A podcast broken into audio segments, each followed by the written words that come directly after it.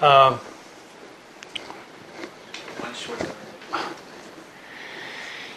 second or third time. Um, we've got several gentlemen out at the Ignite uh, talk. And uh, my son-in-law is with my daughter, who is now beyond two centimeters dilated and having contractions every fifteen minutes. So um, I expect that I'll be a grandpa by tomorrow. So uh, let's uh,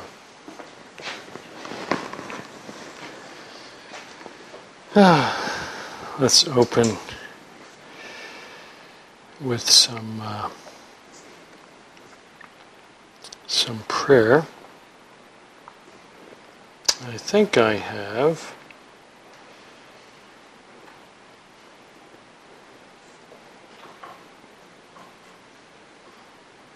some blessings over the Torah.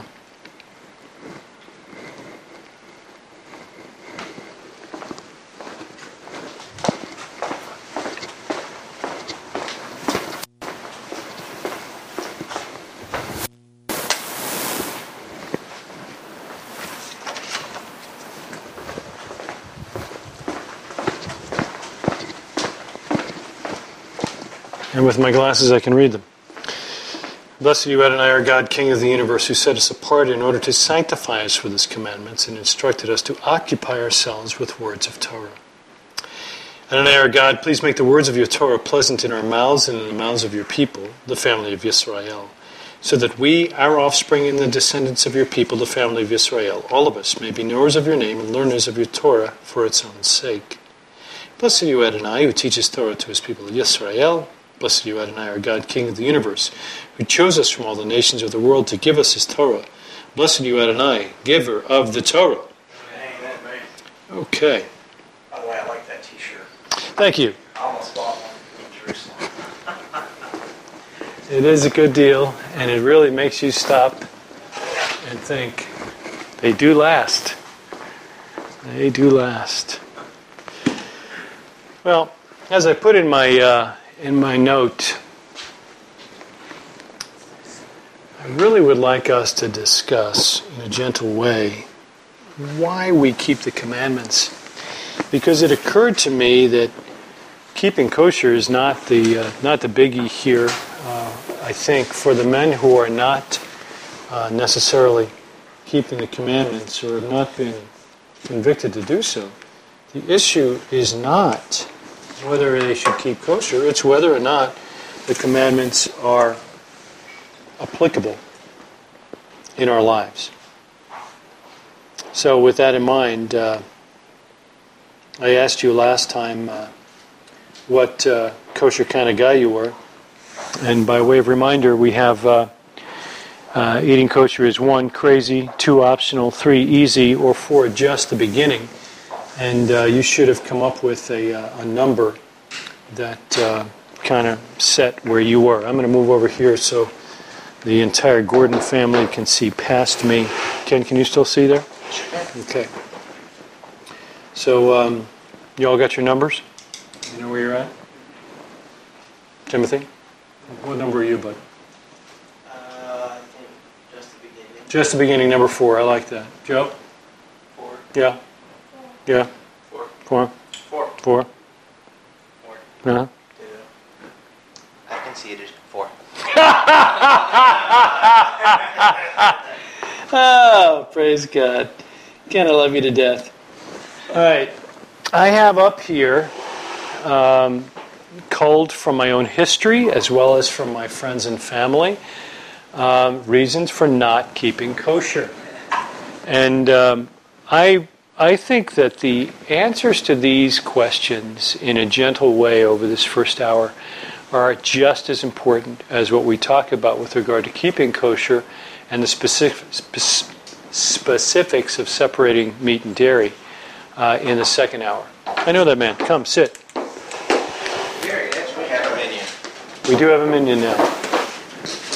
So uh, I would like us to walk through some of these. And um, I'm going to ask you to bite your tongue. I think we find uh, in Christendom, when we've been in the church for so many, many years, and some noob comes walking in, and uh, you can tell from his eyes, he just had a joint in the parking lot. But, you know, he wants to be there for the Sunday morning service because the girl he's trying to hang up with is uh, is there. And uh, really nobody's willing to take him to task for his lifestyle. And uh, I would suggest that it's in those days that we would tend to be very stiff with Christian terms and talking about the Spirit coming down heavy on him and, you know, uh, a mighty anointing and some other terms. He has no clue what we're talking about. So I'm going to ask you to bite your tongue and work back to where you first walked into this walk as we go through these things, okay? So um, I want you to consider that everyone in this room believes wholeheartedly that they should be keeping the, all the commandments of God, whether that's true in this room or not. Because I know that there are many listening to us in faraway places, in faraway lands, and really in places like Gastonia, where they, you know, they may not even have a Bible, let alone know whether or not they need to keep the Torah. So, uh, for those that are far away, and actually for the friends that I've made long distance that have been writing to me and thanking us for putting this on, um, let's just walk through these. Um, I have uh, about six. Uh, statements on the uh, slide here, and we're going to try and walk through each one. Um, and and I'd like you to just give a a good response, not a not a biblical response, not a logical response, not a scholarly response, but from the heart. Okay? So the first one, um, why would why aren't you keeping kosher? Um, The first response, and I think the most generic response, is we don't have to keep the God's commandments any longer. Who can tell me first, from their perspective, where are they coming from? What's what's their normal uh, raison d'être with regard to this particular point? Yes, sir. The, uh, the uh, contrast of the law and grace. Absolutely. They're juxtaposing law against grace, and, and primarily from Paul's writings, to say, well, we're no longer under the law. We're under grace. Good. Yeah, it's it's it has to get back to the uh, dispensationalist. Sure. That's, that's bad. Exactly. That was then. This is now. Before we were under law. And what kind of God was that? Angry. Oh, angry and angry and mean Old Testament God. But now we're under grace. And now what kind of God do we have? Loving. We have a loving God. We have Jesus. He's our buddy, and so forth. Now, um, that's that's a different kind of theology, but I think uh, I think that really mainly is where where where they're coming from. Um, now, there's a couple of problems with this theologically. First, with the God that was angry and now is loving, what's the problem there theologically? What's the problem? God, changed. God, has changed. God is immutable, or doesn't change if you live in Gastonia. So, um, so it's not possible, right, that God would be angry in this point of time, and in this point of time, he would be loving. What's another problem with God's character changing in that fashion? That would make him not very trustworthy. Okay, it, it denigrates his character. Because if he chose, or if he was this way then and he was this way now, maybe he'll be a different way another time. That's good. Not the one I was looking for, but another one. It's inconsistent with regard to time. Yes. Which means that not only is God immutable, but we also need to recognize that God is not in time. He made time. So if he's in time changing, you got two problems with your God. First, his immutability questions his divinity. And second, he's not transcendent. He's not other than his creation. He's evidently a part of it and influenced by it. I may be getting ahead of myself, but... Well, no, you may be getting ahead of me, but if you're getting ahead of yourself, then you've already said what you have to say. Yes, sir. Oh, yes. That's a good point. Thank you. Point. Thank you. No, I was just going to say that last point really goes into, I think, the next one about Yeshua fulfilling the law, because then you have God stepping inside of time, yeah, and changing things. Yeah, well, it's a good point. Yeshua fulfilled the law is our next one with Matthew five. And really, what's the argument there? From, from their side, what's the argument? Yeshua fulfilled the law. He kept all the law. He completed the laws and were so right. we, don't, we don't have to. So it's filled up. That word plerao means to fill up fully. As if to complete it. And therefore... And therefore, the, the, the effect of that is to abolish it, which of course is exactly opposite of the first half of that verse. Well, that's exactly right. So before we get to abolish, let's finish with plerao and fulfilling. Uh, the, uh, the common uh, text that we can go to is uh, John uh, John uh, baptizing Yeshua. The same word, exact identical word there is pleru. And the Master said to John... It's actually, it's, it's plerao. Baptize me that we might fulfill all, all the law. Right, all the righteousness, that's right, yes. We need to fulfill all righteousness. If that's to complete and set aside, that means that righteousness was is done away with. Then why did he have to go to the cross? That's a good point. I've heard it put this way, that the law required something of us, and that Yeshua fulfilled it, that is, he paid it in full, almost like he got the stamp of cha-ching. Yes. And then he gave it back, and now it's of, of no use to us, because he, he stamped it. Okay, good, good. Yeah, that's that's good, and and of course we're re, we're uh, quoting all from Matthew five, what verses? Two verses, seventeen through nineteen. Right? seventeen, eighteen, seventeen through nineteen. Sure. So um, specifically, the Master is telling us something, and I think we need to focus on a couple of things. The first part of the reference, I think, is really the most important, because he doesn't say, don't say this to other people. He says, don't even think this. Don't even think that I came to abolish the law. And in this case, I think the context would teach us that it's Torah, the law of God. But rather, I did not come to abolish, but to fulfill. So to Greg's point, they're not juxtaposed. They are not the same. So it's a great question that you might ask someone in professional Christendom today, living within the uh, church walls, who believes that uh, we don't need to keep the commandments any longer, for whatever reason, if he's if that person's referencing Matthew five. Why did Yeshua say not even to think? Good. I think better, though. We've got a better answer, a better question. Do we have a new heaven or okay, good, because that's the back end, because until heaven and earth pass away, not one jot or tittle or stroke of the law will pass away. I think we've still got a better question. Did Jesus keep all the commandments? I don't know that I would go there. That's our next line, right? Um, no, I think, here's a great question. I would write this down. You might want to think about this. So the text says that Yeshua did not come to abolish, but to fulfill the Torah. And you believe that. You do believe that. If that's true, and you don't think we need to keep the commandments anymore, well then tell me, how would your life be different if he had come to abolish it? I can tell you that I've gotten more response from that question than any other I ask with regard to Torah observance. How would your life be different if he had abolished the law? And they stop, they think, well, I don't know. Well, maybe you don't know how your life would be different because you act like he did abolish it. But if he didn't abolish it, he fulfilled it. It has to be different than abolishing it. That's simple grammar. Okay. So, Yeshua fulfilled the law. We know this is true.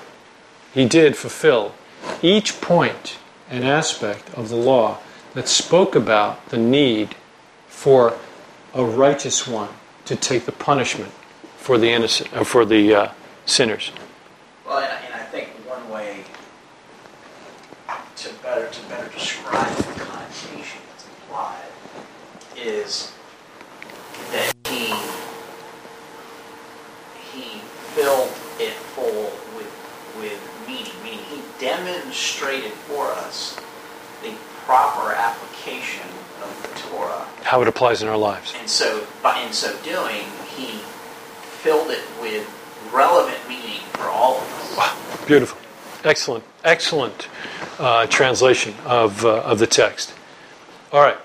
Um, yes? It, I was just going to say that the next couple topics happen to be courses divided devoted to, you know, discussion for an entire class all on their own. Yes. Of course, but um, Tim Hegg's ten Persistent Questions address many of those beautifully. They sure do. For those who are listening. They sure do. Those in the class who haven't been through that, they're just... It's good stuff. Yes, very, very good, very clear, very articulate and beautiful. If you believe, this is another reason, if you believe that you need a savior, then you recognize that you are a... What makes you a sinner? Transgression. Transgression, transgression of, of God's law. All right, so let me get this now from a logic perspective. So you're a sinner because you broke the law. And now that you're a saint, you're going to continue to break the law? Break the law? Because of some legal technicality? I'm I'm missing something. And that was Paul's argument. You know, if my sin caused Yeshua to be glorified, well, then maybe I should sin all the more. I mean, my goodness, right? And yeah, right? So Paul is very clear, that's not a good argument. I like the speeding ticket analogy. How you, know, you get pulled over for speeding and well, Jesus nailed that speeding ticket to the cross. And I'm like, but, they, but the traditional thought tends to stop there. The next step is to, guess what? Speed limit's still there when you get back out on the road. That's exactly right. That's exactly right. If you're not going to do your time in prison for speeding through that time and potentially killing people, you argue that all you want. That's the salvation and grace of God. But when you get behind the wheel, it's still the same speed limit. The law hasn't changed. The food laws were done away. Now we're going to focus more generically about Torah keeping and, and, and look at at food laws. Um, food laws were done away with in Peter's vision in Acts chapter ten. How would you respond to that gently and simply, especially to that person who does not know Acts chapter ten? Well, he wasn't really speaking about food. I think that's probably the best answer. He wasn't talking about food, and the vision wasn't talking about food. But the, it begs the question, how do you know that? You have to read the next chapter. You have to read the text. You have to read the next chapter. Right? And if you read the text, both in Acts chapter ten and in Acts chapter eleven, Peter makes it clear he had absolutely no clue what this vision was all about. I was completely perplexed. I had no idea. Now I understand what the vision was all about. When he's talking to the Italian guy, that would be Cornelius, for those of you uh, not familiar with the text.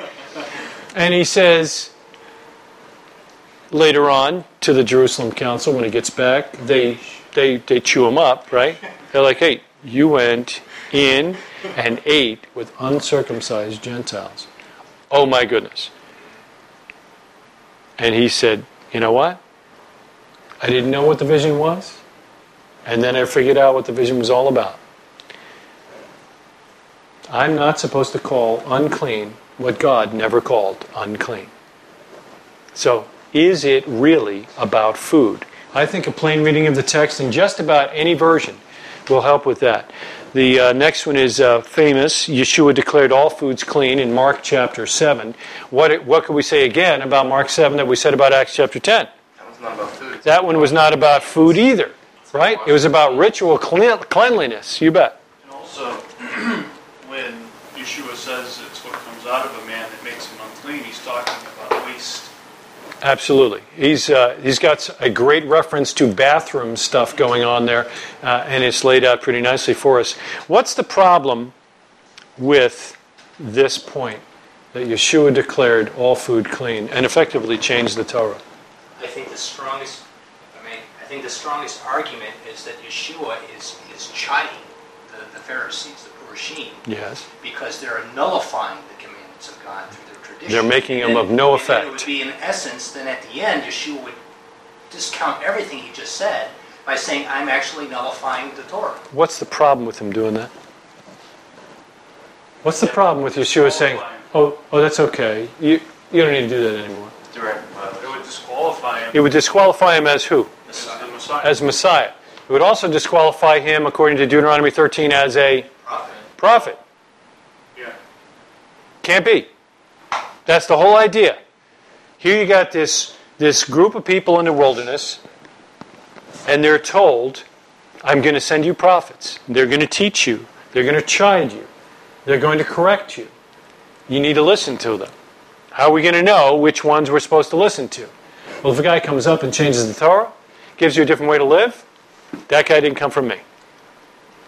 But when you see a guy like that, it's because I sent him and I'm testing you to see if you're going to listen to what I'm telling you right now. Great test. No one can judge another regarding festivals or food. Colossians chapter two. You tell me I'm I'm supposed to abstain from certain meats and certain days of the week and so forth, and Paul made it clear that, you know, you're not to act as my judge on that. What's the problem here? What what what's the text say? I'll do it. The, the whole context of the passage is it actually demonstrates the inverse. It demonstrates that they were observing the set times of Hashem. It's that these others, this other sect, was judging them as to how they were doing it. Exactly. And as we read further on, that this other sect was actually worshiping angels. So, uh, I mean, uh, without getting too technical for, for the news, that this was probably the beginnings of Gnosticism. Sure. Within the early, uh, what would you recommend to someone in the uh, in the practicing church today, when it comes to Colossians chapter two? What would you have them do? Rip that page out? That was Luther's idea on several uh, pages. Did you know that? Yeah. Luther tore out all of James. He just didn't like that at all. So that's that's and Esther, right? Yeah, I, I guess that that that seems to be a, a a response. If you don't like something in the Bible, just tear those pages out. I don't know that that's a, a wise way to do it. What would you recommend to someone reading Colossians two? What have they done, and why are they concluding what they have? Well, apparently it doesn't line up with what they've been taught. Okay. So you either A, have to reject it entirely uh, as, oh, that can't be right, or you have to B, read it with the perspective that, hey, maybe he's talking about it from a different perspective. Okay, how would you tell him to do that, Johnny? Well, you'd have to make him under- let them understand that, okay, it's in the, within the context of keeping the commandments. So. Okay, well, why would you say that, though? How would you tell them that it's in the context of keeping the commandments? How would you dress that? How would you present that so that they would believe you? Well, was not Paul keeping all of the ah, commandments? Ah, so we're going to go to the life of the author, yep. Right? So we need to start with reading this in the context of its historic background and the life of the author. What do we know about Paul in basic Christian terms? The guy was an... He was a Pharisee. In fact, in our day and age, he was an Orthodox Jew. Over the top. Right? So if you've got an Orthodox Jew writing the text of Colossians two, maybe you should perceive that perspective first and see if it changes the way you interpret it. Yes, sir? And then we give them a copy of the letter writer. That's exactly right. Yeah. Although I would say that the letter writer is a heavy book for those who are not A, used to reading, B, used to logical argument, or C, used to the length of sentences that Mister Hegg uses on a regular basis. Well, that's half the church. Well, I would, I would say more than half, actually.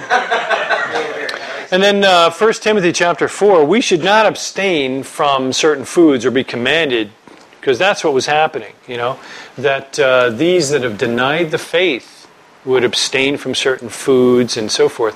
What what would you say to that? He's talking about food that actually is food. He has to be. Okay, uh, your argument falls on deaf ears if they don't know what you mean by that, though. So back up, slow but down, but and tell me what that means. How would you present this to someone? Well, Paul is not saying that, okay, well, let's go have the...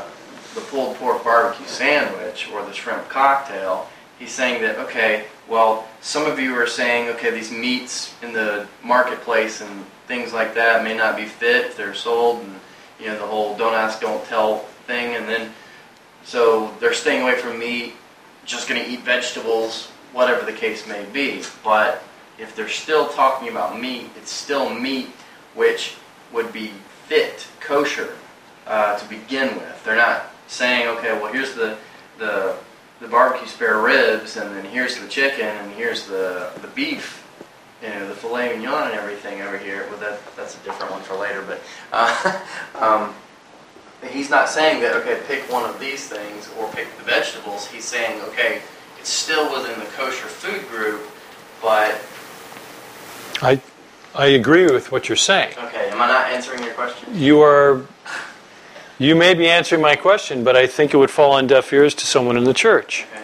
How, again, would you present this so that they would believe what Johnny just said, which I believe is absolutely true? Oh. Well, how would you present it? Well, in verse three, it says plainly that God created these foods to be received with thanksgiving. So we could take that, that reference, that string right there, and go back to the Torah. Okay, good. See in Leviticus good, good.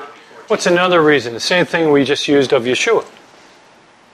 What could Paul not possibly be saying about those who say to abstain from certain meat? That God doesn't care how much you eat. I wouldn't go so far as that. Um, that probably is going to be our bottom line eventually, Jonathan. Thank you very much for jumping to the uh, conclusion. But rather that... Paul's not declaring all foods clean. Same thing we did here, right? It's, it's, it's the same thing here that... Paul doesn't have the authority right. to change the Torah. Right. Right? Because we get back to that fundamental understanding that we have, which is not that we can toss seventy some odd percent of our Bible because this part of our Bible begins with a blank page that says New Testament on it. No. Rather, we would look to the Torah first so that we would know right from wrong.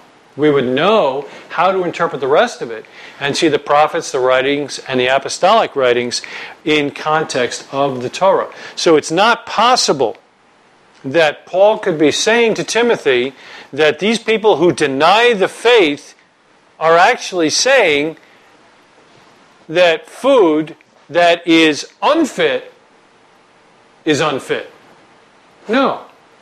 These people who have denied the faith are actually denying what the Torah says and saying that food, which is fit, is now to be abstained from.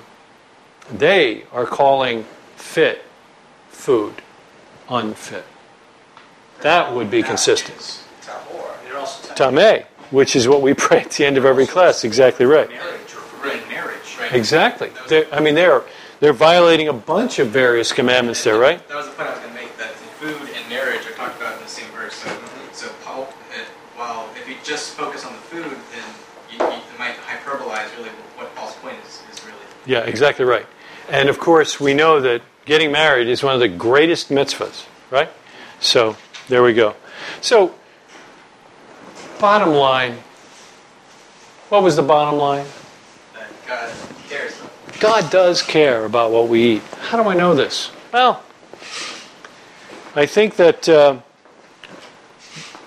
the three biggest reasons I would give are first, the garden command in Genesis three. If God didn't care about what we eat, did you start reading at the beginning of the book? Do you know how this whole thing started? I mean, if you're only reading the New Testament, sooner or later you're going to fumble across this, this statement that the whole earth groans underneath this curse. It begs the question, from where did this curse come? It came from the garden. What caused the curse? Somebody ate something they were told not to eat. You don't think God cares about what we eat? When did He change? Oh, my God's unchanging. Second, the false prophet thing we talked about in Deuteronomy thirteen. If there were, if you acknowledge in some way, shape, or form that there were some kosher laws at some point, how could there not be now? How could it have changed? If somebody comes along and changes anything in the Torah, they're to be considered a false prophet according to Deuteronomy thirteen. Deuteronomy twelve as well as Revelation twenty-two says don't add or take away from this. Well, it looks like the Torah we got at the, at the mountain, we're stuck with.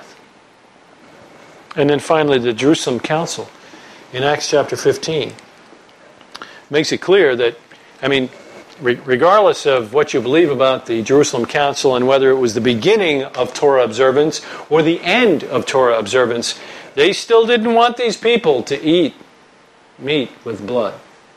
There were limitations on their diet. And one asks the question, where do you go with that?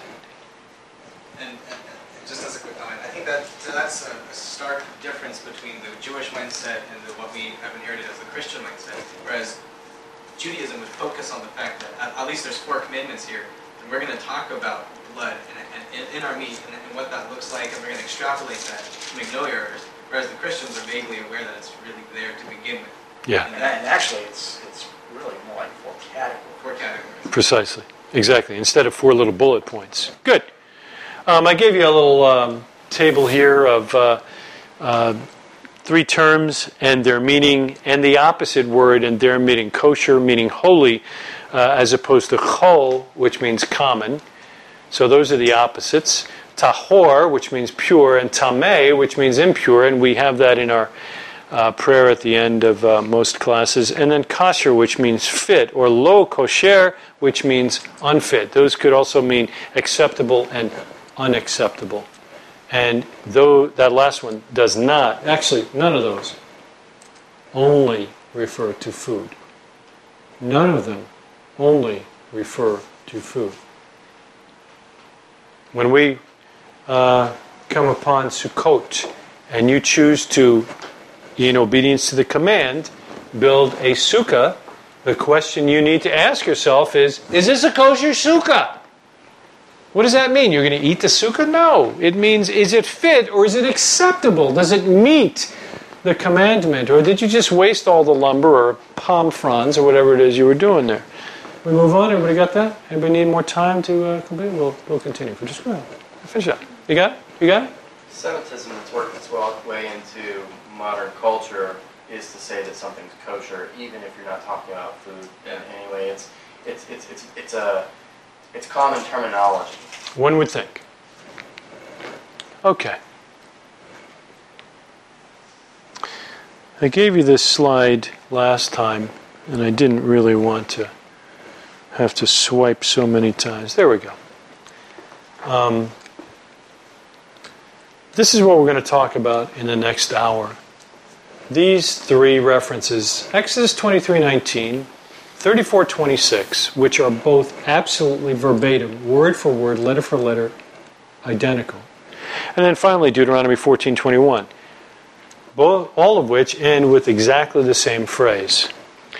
The first two, the best of the first fruits or bikurim of your ground, you shall bring into the house of Adonai Elohei, the Lord your God. Lo tavashel gedi im chalev. You shall not boil a young goat in its mother's milk. Both of those verses say exactly that. The third one in Deuteronomy fourteen twenty-one, you shall not eat anything that has died naturally. You may give it to the sojourner who is within your towns, that he may eat it, or you may sell it to a foreigner.